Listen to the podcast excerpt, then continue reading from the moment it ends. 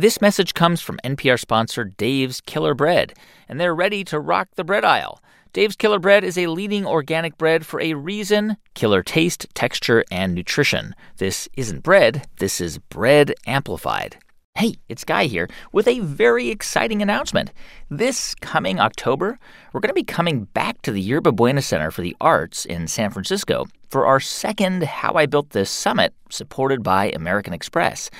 Over the course of two days, I'll have conversations with some of our most remarkable founders from the show, including David Neeleman of JetBlue, Marcia Kilgore of Bliss, Kevin Systrom and Mike Krieger of Instagram, Stewart Butterfield of Slack, Jen Rubio of Away, and many, many more.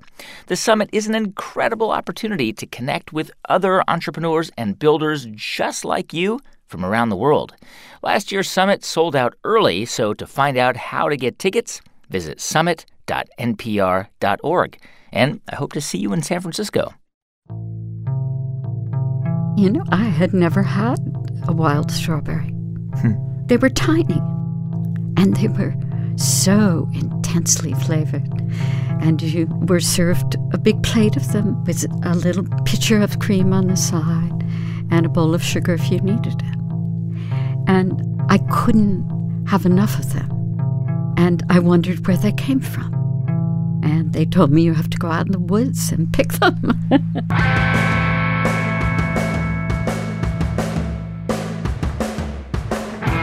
From NPR, it's How I Built This, a show about innovators, entrepreneurs, idealists, and the stories behind the movements they built. I'm Guy Raz, and on the show today, how Alice Waters created the farm to table movement from her California restaurant and sparked a global revolution in the food industry.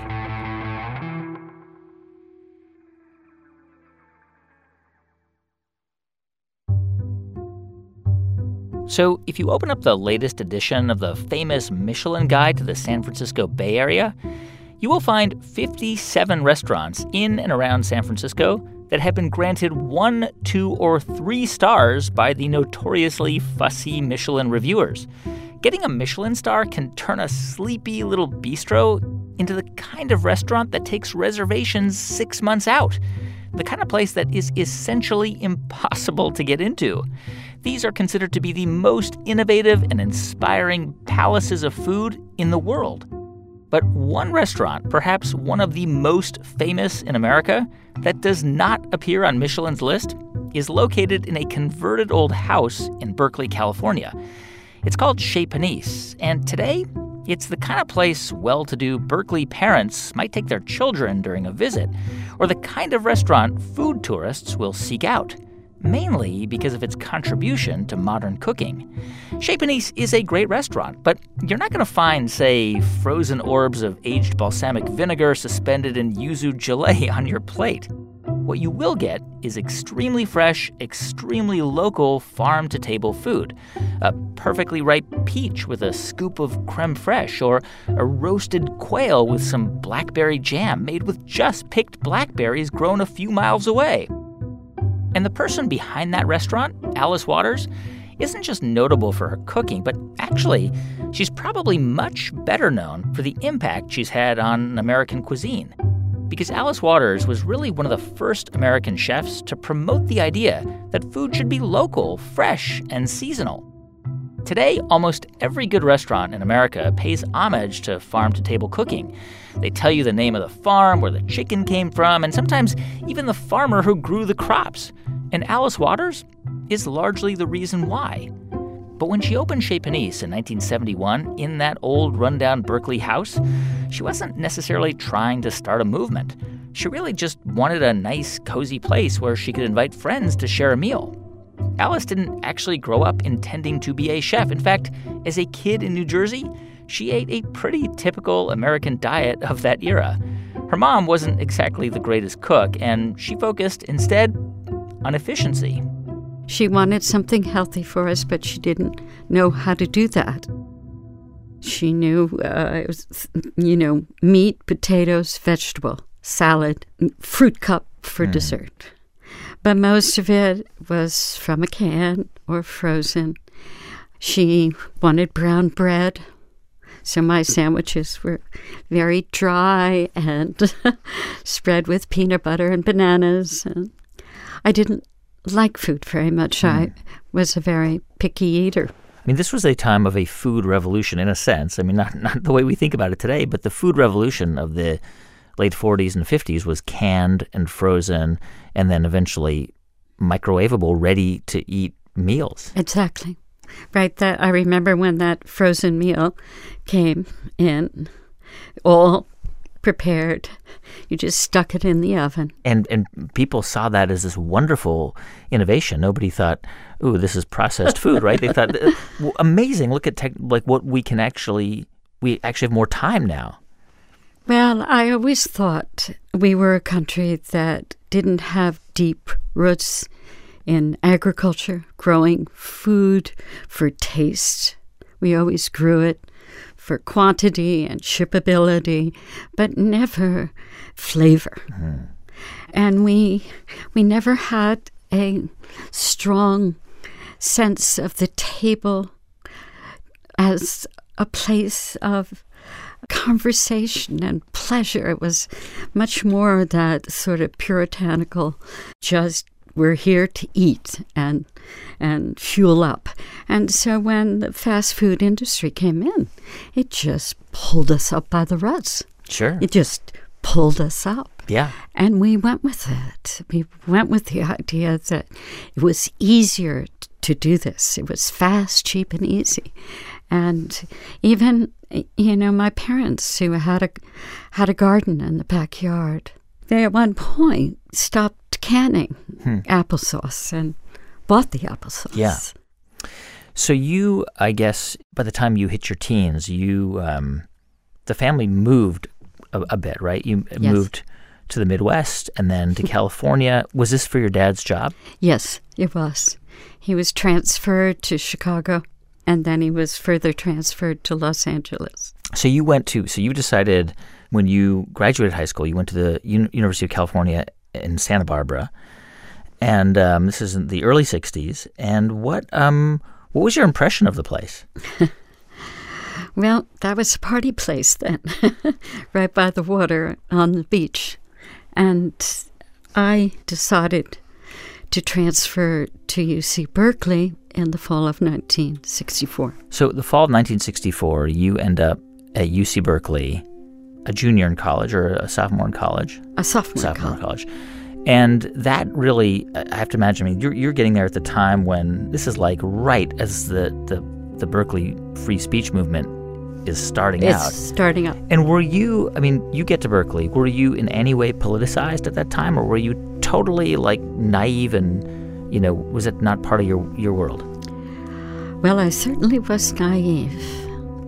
And I was really shocked by what was going on, hmm. but very attracted to it. Yeah. And my friends were sort of in the same place, but we all were drawn in on the the outside of the demonstrations, listening and curious and inspired ultimately. Do you remember seeing any of those leaders speak? And oh yes, Mario Savio. He was sort of the student leader of the he movement. was a student leader, and his words just touched me in a in a very deep way. And he talked about how we could change the world and how we had to work together and, and when things are so wrong we have to stop, stop the gears and put yourself on the line. Hmm. Demonstrate. I mean, be willing to take a risk. That was it. Be willing to take a risk. I mean, you had grown up in this very sort of cloistered, secluded, kind of 50s world. And now you were in the middle of 1960s Berkeley, I mean, the sort of the center of college radicalism, certainly in the United States. There was the war, there was the free speech movement, the sexual revolution, drugs, I mean, all these things, right? It must have been an exciting time. It was. I mean, it really was. And I think I must have had some of my mother's genes in me because when I think back, I mean, I At the end of her life, she said to me, You're living the life I always wanted to live. Wow. So in in 1965, you are a student and you had, I guess, an opportunity to study abroad, and you went to France. What what struck you about France when you got there? What did you discover that you didn't quite realize until you got there? Well, I had never been out of the country before, Hmm.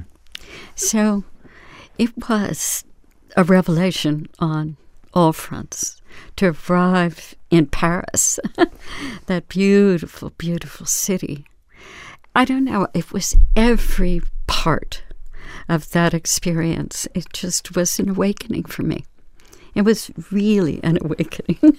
When do you remember thinking there's something different about food and the connection to food here that I I've never experienced before? Was it almost instantly after you arrived? It was almost Im- instantly because we stood in line to get a hot baguette.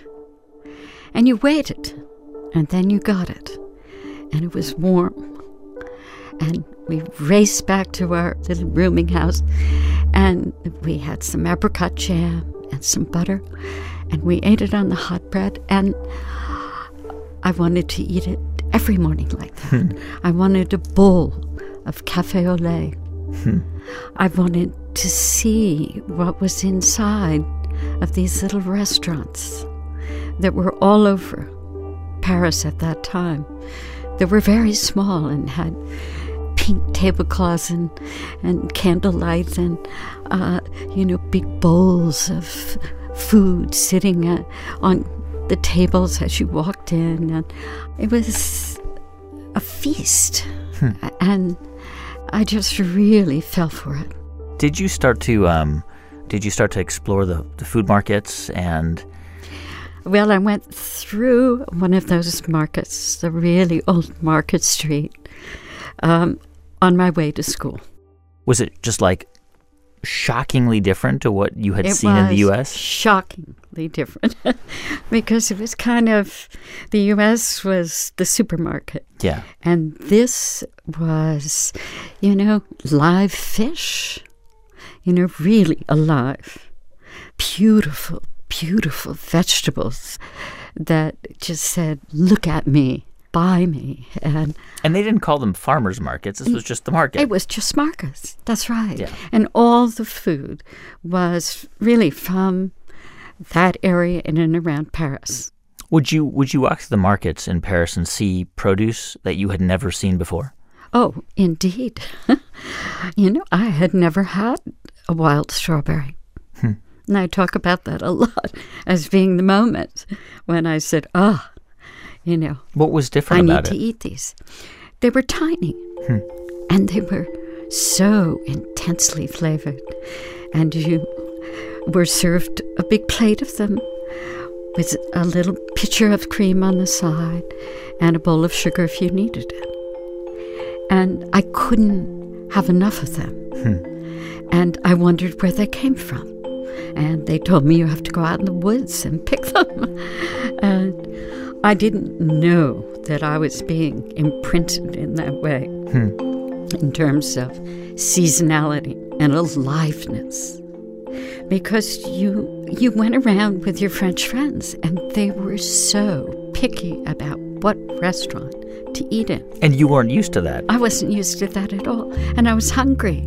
And they would not allow us to go into the place until they had examined the various menus to see who had the food that, that was the tastiest. And, and did they have those clams? Where did they come from? But it wasn't just about food. It was the discourse at the table. We would sit there maybe two hours talking politics, talking talking about life. And I was fascinated with that conversation at the table. So you so that year obviously was going to be a turning point in your life, which you didn't yet No. pr- probably know. Um, did did that year change what you thought you wanted to do with your life? Did you think, you know, I want to I want to be a chef, I want to be a cook, I want to study cooking or, or or did you go back to Berkeley and just think, all right, I'm I did my year in France and now I'm back. Uh, it was more, I did my year in France and now I'm back. But all the time I was cooking. I wanted to eat like the French and live like the French. Yeah. So that pushed me to explore the markets and try and find the taste. And I couldn't find it. You know, I wanted to eat in French restaurants in the city. I saved all my money so I could eat in the fancy French restaurants. But it didn't taste like that. Hmm. So you sort of finished up at at UC Berkeley. You're you're cooking this French food at home, and what was your what was your plan at that point? Like, what were you gonna do with your life? Well, I I had a friend who was teaching Montessori school, and she told me all about Montessori's philosophy of teaching. Hmm. And I said, "Oh my goodness, she is really thinking about the world in the same way I am." The idea of opening your senses, because those are the pathways into our minds hmm. that you're touching, you're tasting, you're smelling, you're listening, you're seeing. And that's what happened to me in France. I had awakening of my senses. And I thought, well, maybe I could teach in a Montessori school, and there happened to be one right down the street In Berkeley. in Berkeley. So you so you got a job there as a as a preschool teacher, or Yes. yeah, and um and you you know and, and you must have enjoyed it. I mean, was that did you think that you know this is maybe what what I'll do? It was like that, although I was very challenged by the three to six year old children. I'd never been around them before. Did you ever at a certain point say, you know, I'm I think I want to take cooking classes. I want to I want to f- sort of formally learn how to do this. No, I was intimidated by that. I thought it was, you know, complicated and that I would be exposed for my, uh, you know, ignorance in the way that Julia Child felt Wow. at the beginning of her cooking classes, you know. But I wasn't as determined as she was to go home and chop a pile of onions properly uh, so that I could excel at the class. I wanted to experiment at home and just do what I thought I could do well. So it's the late 60s. You're teaching at a preschool and enjoying cooking at home. How did how did you start to th- come to this idea that maybe you wanted to open a restaurant? Well, I was cooking for a lot of my friends at our house. I was living with a printer, and he was very political, and he uh, would invite all of his friends over for dinner, and a group was producing uh, a magazine called the San Francisco Express Times. And so they would gather at the table, and I started cooking for them all. In fact, so much so that they said uh, they liked it. and I started doing a little cooking column called Alice's Restaurant In that in that paper. for that publication. paper. And in total, we we did 30 of those. But um, I was kind of going broke buying the ingredients, and I very naively said, well, maybe I could open a little place. And then my friends would pay to ah. come and eat there.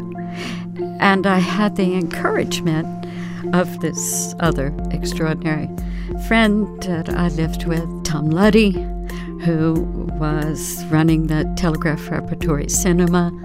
And he had dinner parties for all of his filmmaker friends. Who any any any ones that we would know? Oh, I think so. Jean-Luc Godard Wow. and Francis Coppola. and you were just cooking for them. I was just cooking for them. They were dinner parties, and They you were were. It's crazy.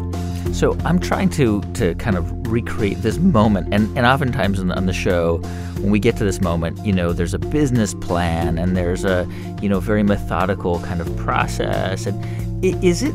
Was it just like, yeah, let's just do this. Let's just see if we can do this. In a way, it was because Tom is a pretty extraordinary person, and he saw that I had that inclination. He said, "Let's just go and eat in all the little French restaurants and restaurants in San Francisco, so we could get an idea of what it is to that you're looking for." Hmm. And we had gone to a very special restaurant out in Bolinas that was in a house. And I was very struck by that. Maybe it could be a restaurant and a house because then it could feel like I was cooking at home. Hmm. And then I saw this place in North Berkeley. This this is where Chez Panisse is today on Shattuck Avenue in Berkeley. What what what was that play? It was just a, a house for rent.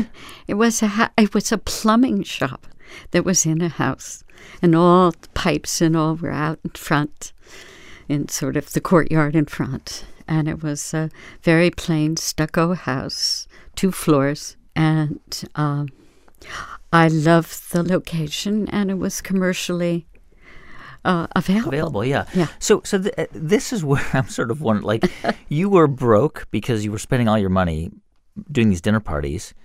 So just just a business question for a moment. I mean, Yes. did you how did you even have the money to sign a lease or to make a commitment or to refurbish the place did you have to go and ask friends to Yes. chip in Absolutely. And my parents mortgaged their house. wow They had always believed in me. They believed in all of their kids. Hmm. But uh, i guess i guess we should acknowledge that you you also did borrow money from uh, some other sources like there's this there's this i don't know if it's apocryphal or, or it's a, a story that you got some money from like pot dealers in berkeley It's true. Okay, so so you get uh, you get this lease, and, and by, by the way, do you remember how much money you had to raise from uh, family and, and drug dealers, whoever like to act, whoever you did to actually have the confidence to like sign this this lease agreement? Well, I don't remember exactly, but one of the people who gave me some money is still on the board of directors Wow. of Panisse. And he was a friend of Tom Luddy's. Tom, he found the people that had the confidence that I didn't have. And he says, I think you need to get connected with Paul Aratow hmm. because he has cooking skills and he's got all these copper pots and he knows how to make a risotto. And I'm sure he could be a partner for you. Was it? I mean, were these people who were investing in you and the restaurant? Did they think that they were investing and that they were going to get a return on their investment, or was it just like, "Hey, this is a cool idea, Alice. Like, this is groovy. Let's let's have a place where we can all eat." Hey, this was the 70s, the early 70s, and and I would have been ashamed if I had been looking to make money. Hmm. Nobody who was involved with this project expected to make money. We hoped to, but we didn't expect it. Hmm. Why? It was a labor of love Yeah. and we were doing it in this very non professional way, if you will. I thought I had a little bit of experience because I had waited on tables uh, in a couple of places to Yeah. make money in high school. So when you when you really kind of start to ramp up to open up the restaurant, um, I mean, you'd never run a restaurant, and running a restaurant is a is a really challenging business. Most restaurants eventually fail. Were you in any way intimidated or nervous about all of the those people who are putting their faith in this thing working, or or, or not? Well, I knew that if the food was really good, that people would come. I knew that. Absolutely, I knew that. But I was too intimidated to cook at the beginning. And Victoria Kroyer was the first cook at the restaurant. We practiced at home and we read about food, really deeply read about it. Uh, and so we thought we could do one menu a day So this was not ambitious, we didn't think. Hmm. So when were you able to actually open the restaurant? Uh, August 28th, 1971. And this was a French traditional or sort of traditional French restaurant, right? Yes. It was, was going to be a very French menu. And what, what what did the inside of the restaurant look like? What did you have a, an idea of how you wanted it to be? Oh, absolutely. Yeah. Well, I had help from my French friend, Martine, and she was an artist, and she had lots of ideas about how we could find things at the flea market in Alameda. So I would go with her and find silverware, mismatched silverware. This is the giant flea market in Alameda that Yes, they still have, yes, right? At that's- the, at that the old same base, market. right? Uh, same market. Yeah. And we had red and white checkered tablecloths. I wanted flowers on the table. I wanted a candle.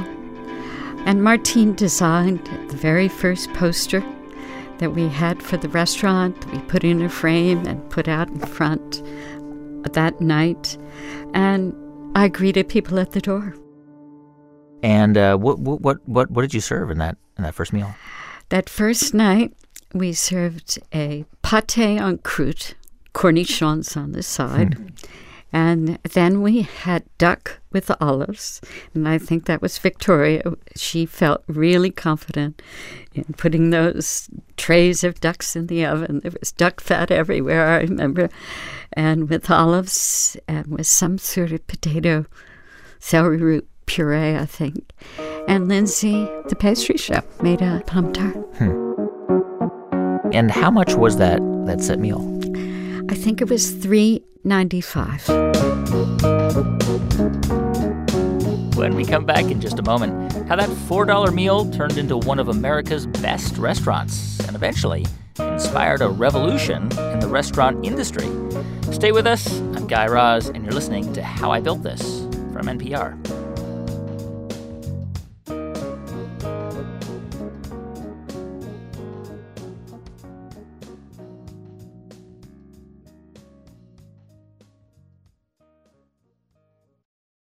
Support for How I Built This comes from 3M, committed to protecting healthcare workers globally.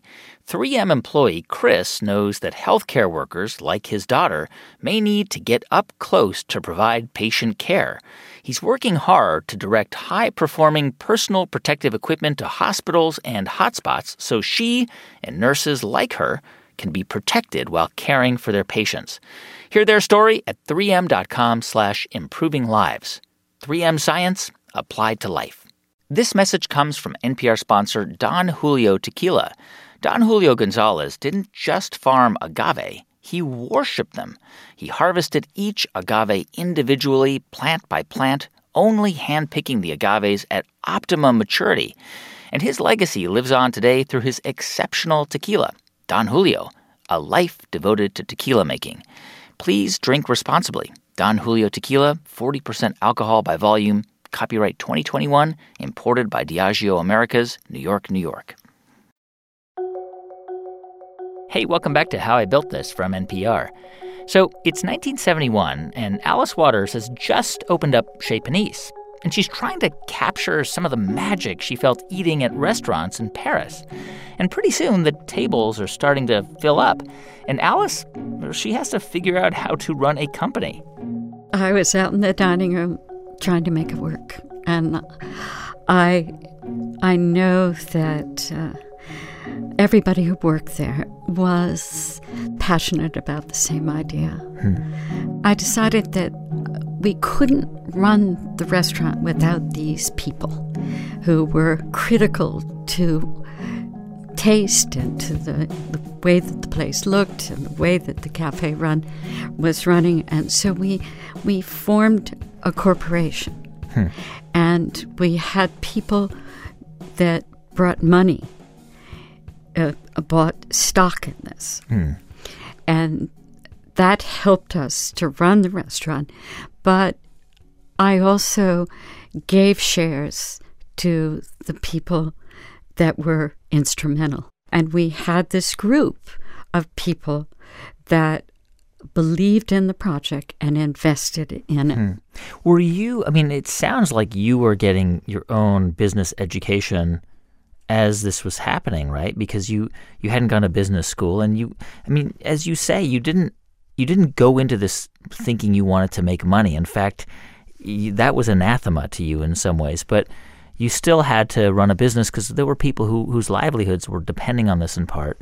Yes. Is that what, what was happening? Were you kind of learning as you went along about shares and about a corporation and about how to structure these things? I was absolutely learning by doing, which is a big Montessori idea. That actually doing that work, that you're learning about its value and what is critical and what it really means to clean up the restaurant after hours and what those people needed to be paid, what a dishwasher should be paid. I remember I got a very powerful lesson about garbage from one of uh, it was a guy who who brought fish to the restaurant really early on. This guy, political friend of mine from way back, who collected mussels along the coast, and he would bring them into the restaurant. And he said to me one day, "I want you to come out and see the dumpster." And I went out and he pulled it open and it didn't smell very good. And he said, I want you to get in the dumpster. Hmm. I want you to know what it feels like to be not careful about the way you put garbage in this container. Hmm. And it was a big wake up call for me. You were the center of this hub and spoke, and still are. But at that time, I mean, it, it, it strikes me that and I, I hope I'm not sort of extrapolating, but you wanted to do this because you loved to do it and you wanted to be around people you liked and you wanted people to be happy. But a business in, inevitably you're going to run into into challenges with, with with personnel, with people who just are not working out. Did you in those early days, you know, what if you had to fire people? Was it was it hard for you? What if you had to discipline people? Did you just avoid that? I tried to avoid that. I did. But I avoided it in a very different way. I tried to hire friends hmm. that really helped me to solve the problems. When you're working in a business and you're working, you know, 15 hours a day or whatever you're doing, I wanted to be with people I liked and that I shared the values with. And so I was willing to take the risk of it not working out.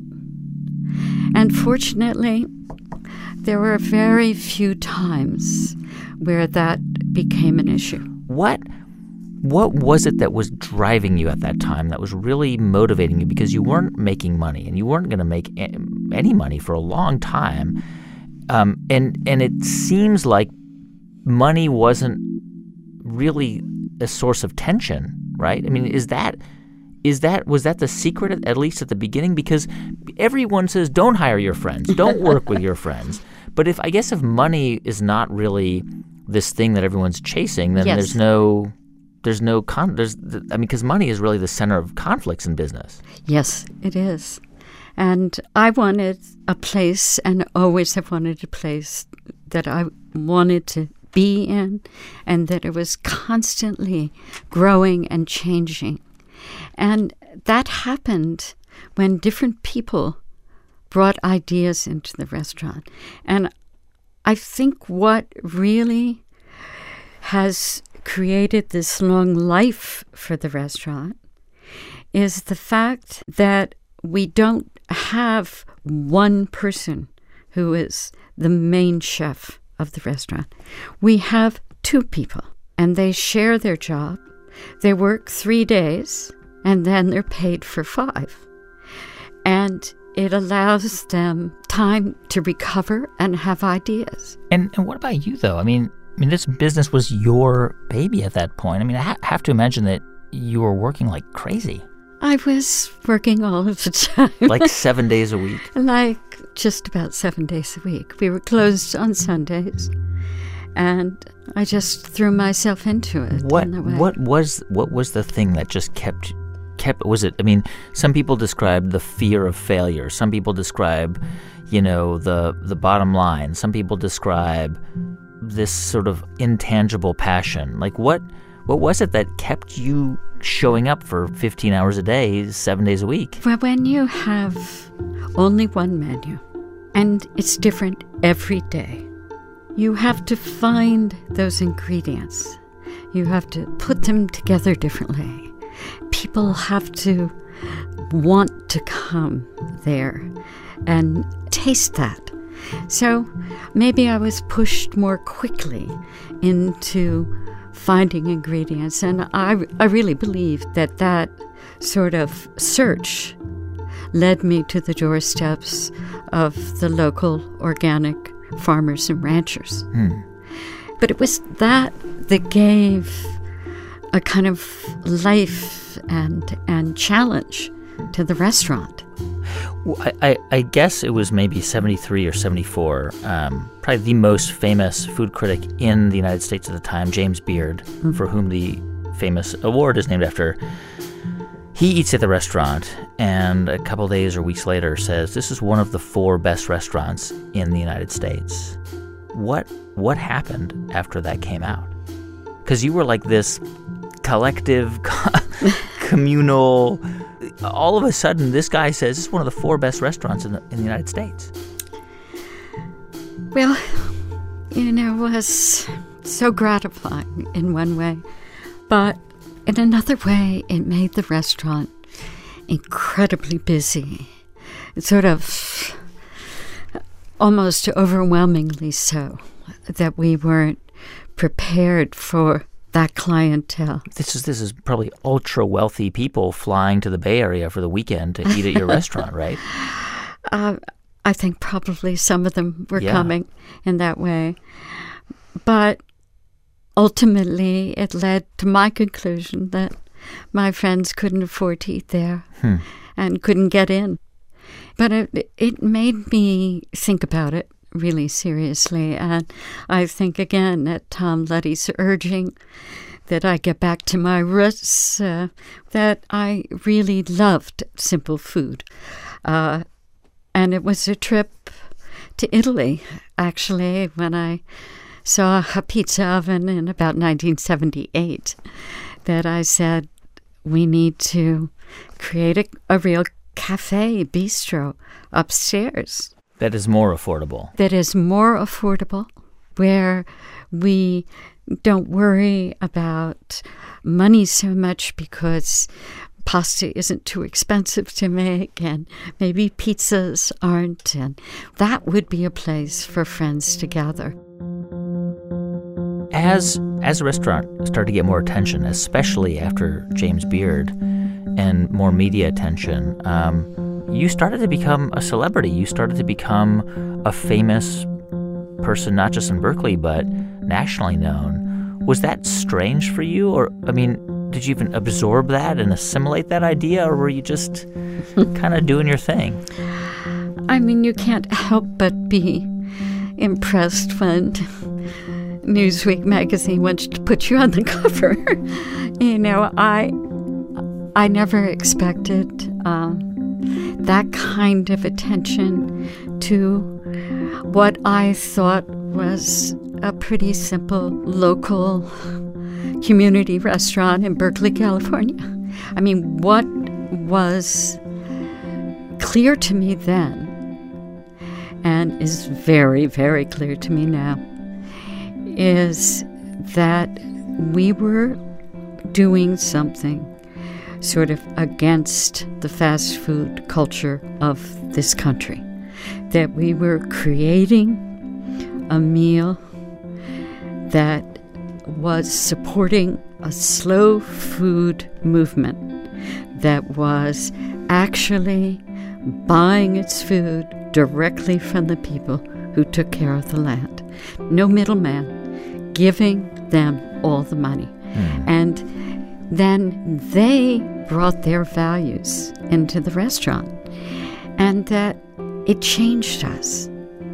And we became really political. We started writing their names on the cafe list.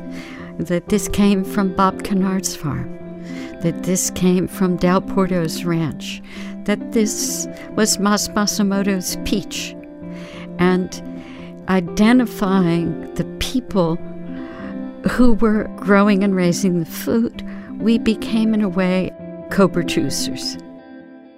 Did people come to you and say, Alice, you know, we gotta we gotta make Panisse cafes and Panisse expresses and you know, you gotta branch out and open open them all over the country and the world and, and we can get investors and venture money and we can do a whole Alice Waters line at Target and, and Kmart and um, I mean that must have happened, right? Oh, that did happen. And a few times I was almost tempted by the money. What happened? Why didn't any of that happen? It didn't happen because I really feel like it's important that you find people that share your values. And when they do, they're the ones that breathe life into it and should make the money from it. I just couldn't imagine knowing how franchises work that there w- would ever be a way to do it to do it in a way that that aligned with your own values. Yes, yes, feels like selling out. I hate to use that term too, but it feels like I'm doing it just to make the money. I just cannot think about it that way. But it's it's more than that. I I can't ever imagine flying around the world to visit my restaurants. what I like about being a restaurant restauratrice is that I know the people who work there and yeah. it's the pleasure of my everyday life i i'm friends with them i know the customers who come in i love that aspect of it yeah, I mean, this was. I mean, we could, if we stopped the the story here, it would be impressive. And Chez Panisse was this really cool restaurant, but that's really not. I mean, that's really sort of the beginning of the story because what's interesting about about Chez Panisse is that there's a virtual consensus among chefs in the United States that what we consider farm to table, you know, which every restaurant does now, or, or, or talking, describing the source of, of produce, like they all agree that started at Chez Panisse in the late 70s that that that this was the restaurant that really created the farm to table movement. How did that happen? I mean, you were a French restaurant and you were serving great food, but was there was it just a kind of a natural evolution or did you was there a point where you thought look we're in California this is like the breadbasket of the, of North America you know we can actually source all this stuff locally and, and tell people where it comes from? Well, it happened sort of naturally and not not really consciously trying to do that. It became California Mm. without us really identifying that right away. And California meant local yes foods and cooked in a just sort of a un you know unfussed way, right? Uh, well, it meant for me for sure a very simple kind of cooking. And we are really at the beginning in, in this country, discovering the ingredients that we have to cook with. And I have always been focused on the organic aspect of it, really insistent on how the animals are cared for and what they are fed completely. I wanted to be about uh, purity of food. We need to be thinking about all of these different aspects for the survival of the planet and uh, and for our own nourishment.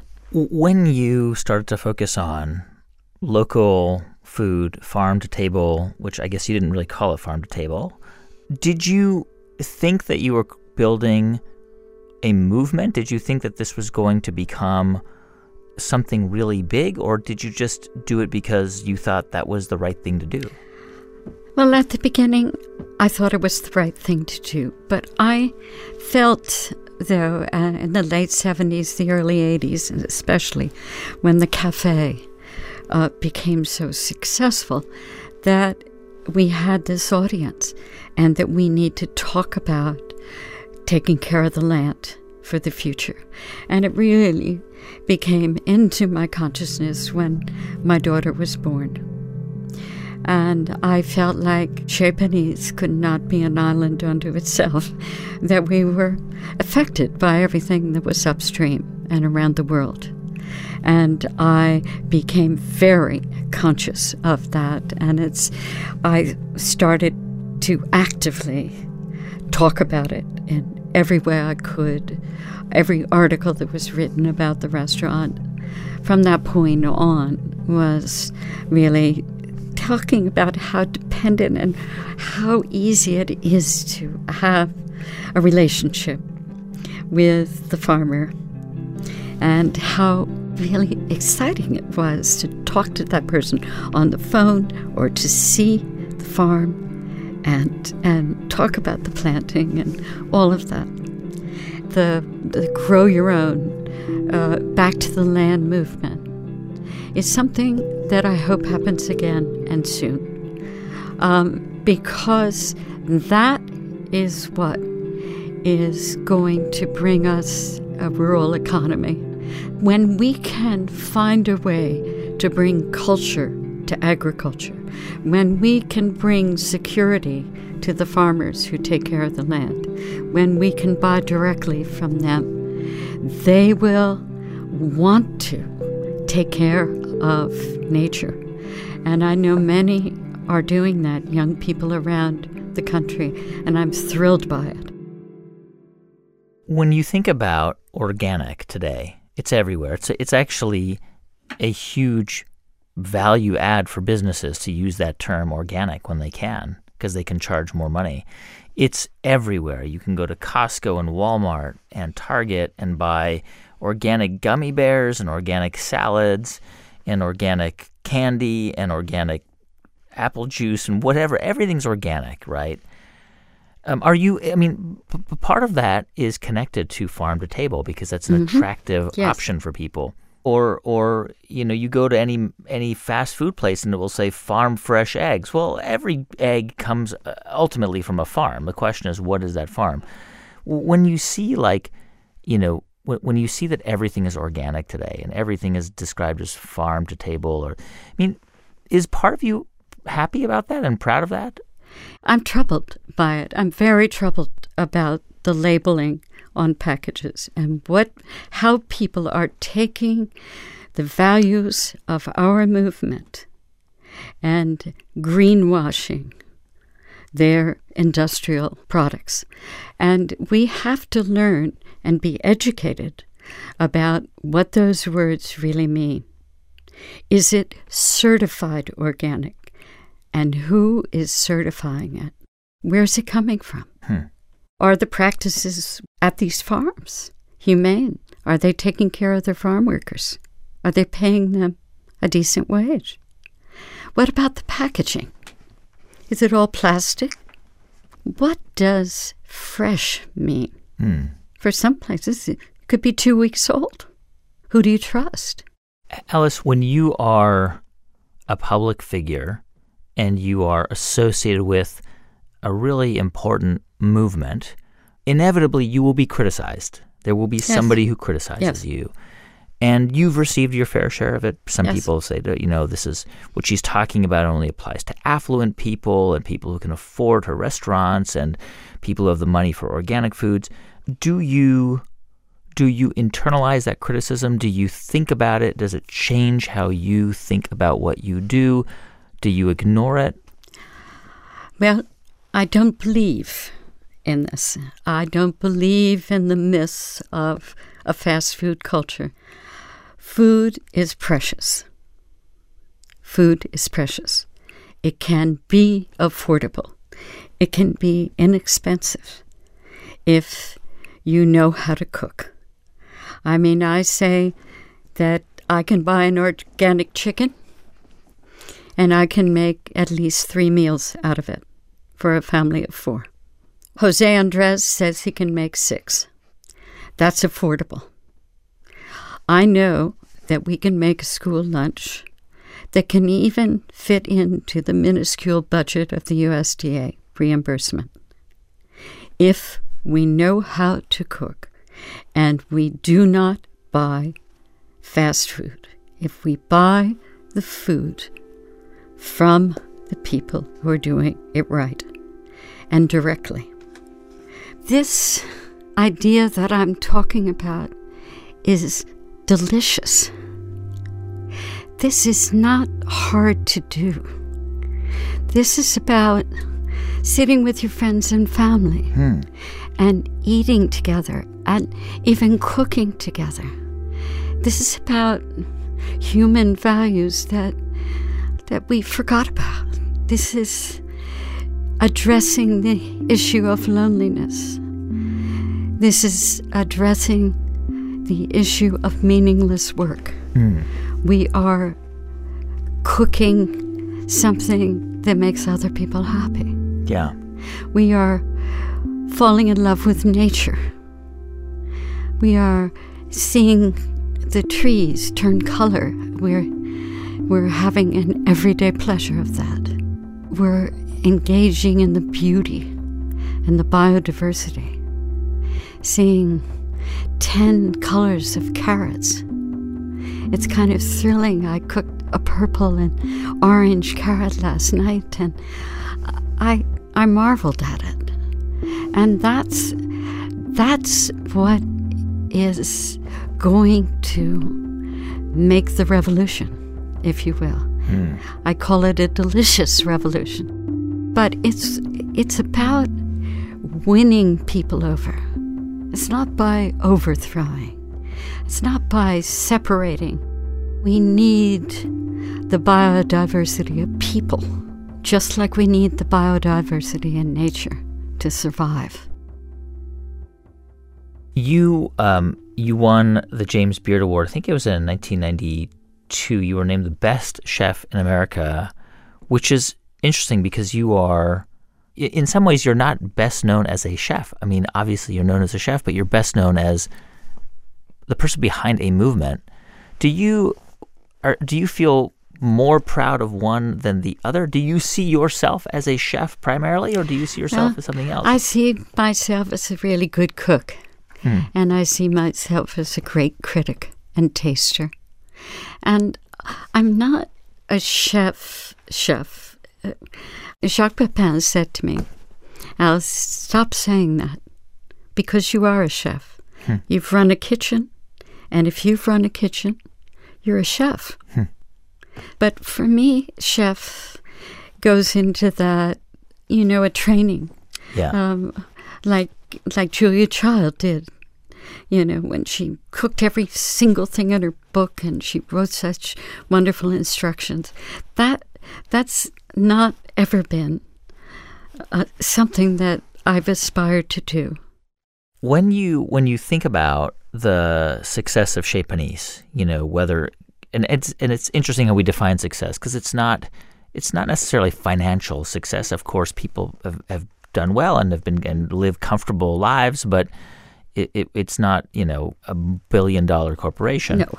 um, but w- when you think about the success of Chez Panisse and then the the kind of the movements that came out of it. And all, which we didn't really talk a lot about, but all of the chefs who kind of came out of that world too and created their own worlds. How much of your own personal success do you attribute to just luck and circumstance, and how much do you attribute to your skill and hard work and your determination? Well, you know, I really consider that it was good luck that I went to France when it was really a slow food nation. that I had the opportunity at a young age to understand uh, that I had a passion around food. I didn't know how that would reveal itself. I didn't reflect on it at the time. But I just absorbed what I call human values at that time. You know, the big uh, picture of of eating together, how people have done this since the beginning of time. how they've always taken care of the land because that's where the food came from. They've always thought of food as precious. So, to you, the biggest factor is luck? I guess there has been some determination. People have asked me for one word that described me, and I've said determined. Some people have said uncompromising. I'm not quite that, but I'm very determined to make something happen. And usually, when I feel this way, it happens. That's Alice Waters, founder and owner of Chez Panisse.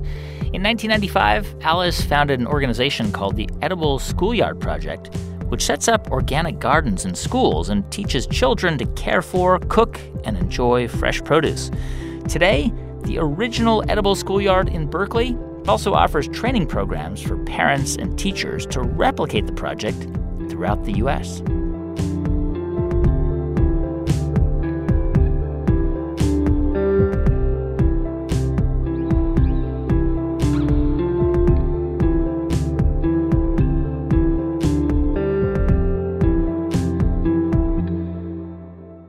please do stick around because in just a moment, we're going to hear from you about the things you're building. But first, a quick thanks to our 2019 How I Built This lead sponsor, Hiscox. Hiscox tailoring its insurance policies to fit every business's very specific needs, which may explain its 97% customer service rating. Get a quote or buy at hiscox.com. Hiscox, encourage courage. Hey, thanks so much for sticking around because it's time now for how you built that. And today's story starts in Dallas in 2003 when Piersten Gaines was a teenager and wanted to make a change. I had played soccer throughout my life. I always just wore my hair in braids. And then when I was going into high school, I decided that I wanted to wear my hair straight, take my braids out and wear my hair straight. Now, like many African American women, Piersten has highly textured hair, but her hair is also very fine. If I straightened it, it would curl up as soon as I sweat, as soon as I took a shower. And Piersten had never had it chemically straightened before. So she went to a stylist and got the treatment. And at first, her hair looked great. But then. I was in geometry class and there was a guy behind me who said, Piersten, all of your hair is on my desk. Yeah, it was bad. It was really bad. Piersten lost her hair, all of it. And it took a long time to grow back. Now, this happened again a few years later, which is why Piersten was kind of wary of new salons. But in 2016, when she moved to Boston to go to Harvard Business School, she really needed someone to do her hair. One of my friends said that she was going to a girl at Drybar. It is an express salon service. They only do blowouts. You know, I've never seen anyone who, with my type of hair, walk out of there. And I was scared, but I was like, I don't really have an option right now. But it turns out the stylist knew exactly what she was doing. The experience was just amazing. I was out of the salon in like an hour and a half, which had never happened to me in all of the times I've been going to the salon since I was a kid. And her hair looked amazing. So she was hooked. Piersten booked a weekly standing appointment, but it didn't last. She left. She like she moved out of the state. So Piersten got just one month of salon bliss. And that didn't seem fair. But what it did seem like was an opportunity. For a demographic of women who spend so much time and money, so much money, we spend nine times more than any other group of people on our hair, but the services just are subpar. So Piersten thought, what if there could be a chain of salons all over the country for people with highly textured hair, whether it was thick or coarse or fine or tightly curled? a salon where they could get it styled in two hours and they would leave looking great. I really believed that if I didn't do this, somebody else was going to do this. It was just so obvious. It was so glaringly obvious. But she needed to be sure. So Piersten pulled together a few hundred dollars from her student loans and she organized a one day pop up salon in Boston. She found three hairdressers to do the blowouts. And to get the word out, she emailed black and Hispanic groups at local colleges. The promo material that I sent out is said, finally, a blow dry experience for you. And it had a picture of a girl with like curly hair. And Piersten also decided to serve green juice so her first clients could feel a little pampered. I thought I was going to be pulling people's teeth to try this, and it sold out. It sold out. Now, each blowout was just $10, and Piersten wondered if it was just a fluke. To find out, she needed to do more pop ups. So she went to Atlanta and she got into an incubator there, one that was geared toward women of color. And for her next test, she raised her price $50 a blowout. And she served something other than green juice. In Atlanta, it's about the experience and the mimosas. And those pop ups were booked solid. Not only did Piersten make a profit, she also had clients asking, When's the next one? Can I reserve a spot right now? And at that moment, Piersten knew she was really onto something. If we stay doing the numbers that we're doing on these pop-ups, we'll be making 1.6 million in blowouts alone. This year, Piersten is back in Dallas, where she's hosting pop-ups every other week and scouting locations for her first blowout salon. And who does her hair now? Our master stylist and educator. She is my stylist. Her name is India. This solution was for me. I created the solution so that if I went to a new city, I could Google somebody and know someone could do my hair. This was literally for me. So That's Piersten Gaines. She's the founder of Pressed Roots. If you want to find out more about Piersten or hear previous episodes, head to our podcast page, howibuiltthis.npr.org. And of course, if you want to tell us your story, go to build.npr.org. And thanks so much for listening to the show this week. You can subscribe wherever you get your podcasts, and while you're there, please do give us a review. You can also write to us at hibt at npr.org, and if you want to send a tweet, it's at How I Built This. Our show is produced this week by Rachel Faulkner, with music composed by Ramtin Arablouei. Thanks also to Julia Carney, J.C. Howard, Noor Kutsi, Neva Grant, Melissa Gray, Sanaz Meshkinpour, and Jeff Rogers. Our intern is Candice Lim. I'm Guy Raz, and you've been listening to How I Built This.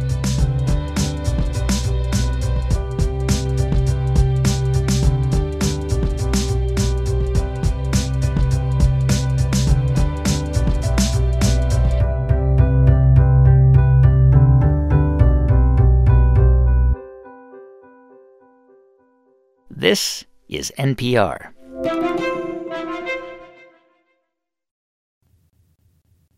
The news moves fast. Listen to the NPR News Now podcast to keep up. We update stories as they evolve every hour. So no matter when you listen, you get the news as close to live as possible on your schedule. Subscribe to or follow the NPR News Now podcast.